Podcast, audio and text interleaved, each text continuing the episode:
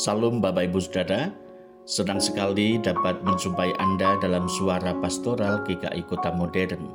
Kiranya kita semua diberkati Tuhan. Mari kita berdoa. Tuhan Yesus kami bersyukur sebab Engkau memelihara hidup kami senantiasa.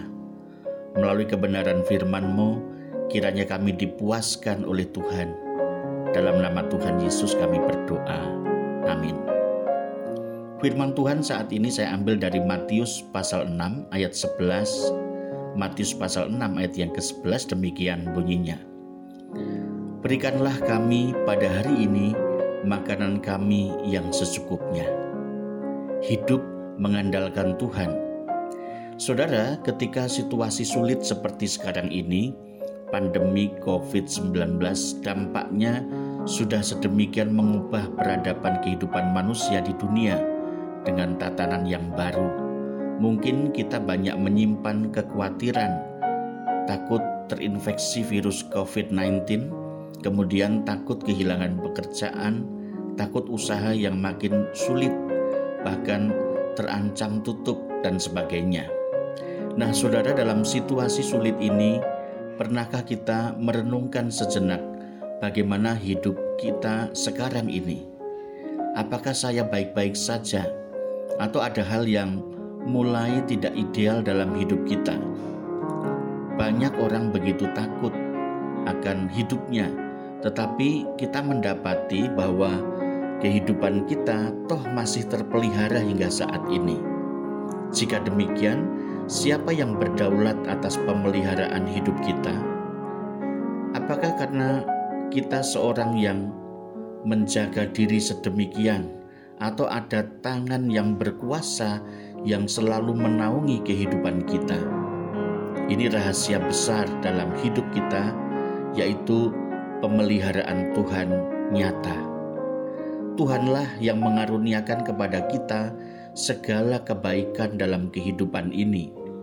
Meskipun saat ini kita hidup di masa pandemik yang sangat mengancam jiwa kita ia memelihara dan melimpahkan anugerahnya dengan cuma-cuma dan penuh kemurahan di dalam Kristus. Ia peduli dengan kemurahan-kemurahan umum seperti kesehatan, kecukupan sandang, makan, papan, keamanan, dan lain-lain. Allah mengaruniakan semuanya itu karena Dialah Tuhan semesta yang sempurna. Tuhan adalah pemilik segala sesuatu dan ia meminjamkan semua untuk kelengkapan kita hidup di dunia ini untuk memuliakan namanya. Dia adalah Tuan tanah agung yang menyewakan tanahnya untuk kita kelola dan bumi ini untuk kita bersama tempati dan nikmati. Dan juga warisan khusus tanah pusaka masing-masing setiap orang diberikannya. Semua ini tidak datang tiba-tiba, saudara. Seluruh karunia dan kemampuan kita untuk mengelola yang ia miliki sebagai penetapan ajaib providensia Allah, pemeliharaan Allah atas hidup kita.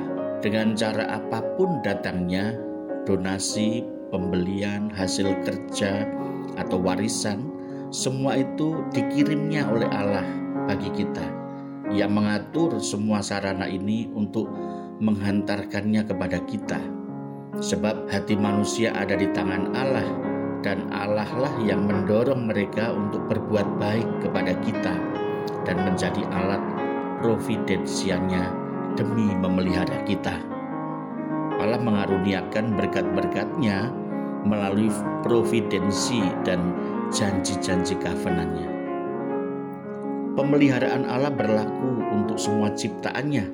Bahkan orang fasik pun mereka dipelihara oleh Allah untuk hidup. Ini anugerah umum. Tetapi setiap anak-anaknya dipelihara dengan perjanjian anugerahnya. Apa yang sedikit diberikan kepada orang benar itu jauh lebih baik daripada kekayaan orang-orang fasik yang berlimpah.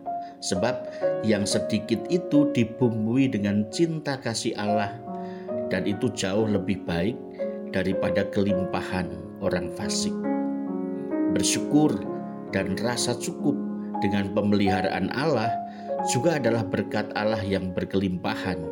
Makanan memenuhi kebutuhan kita, tetapi kemampuan untuk dapat menikmatinya merupakan berkat Tuhan.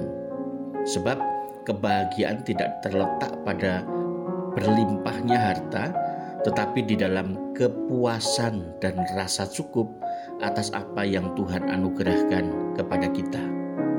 Firman Tuhan mengingatkan kepada kita, katanya kepada mereka, "Berjaga-jagalah dan waspadalah terhadap segala ketamakan, sebab walaupun seorang berlimpah-limpah hartanya, hidupnya tidak bergantung pada hartanya itu."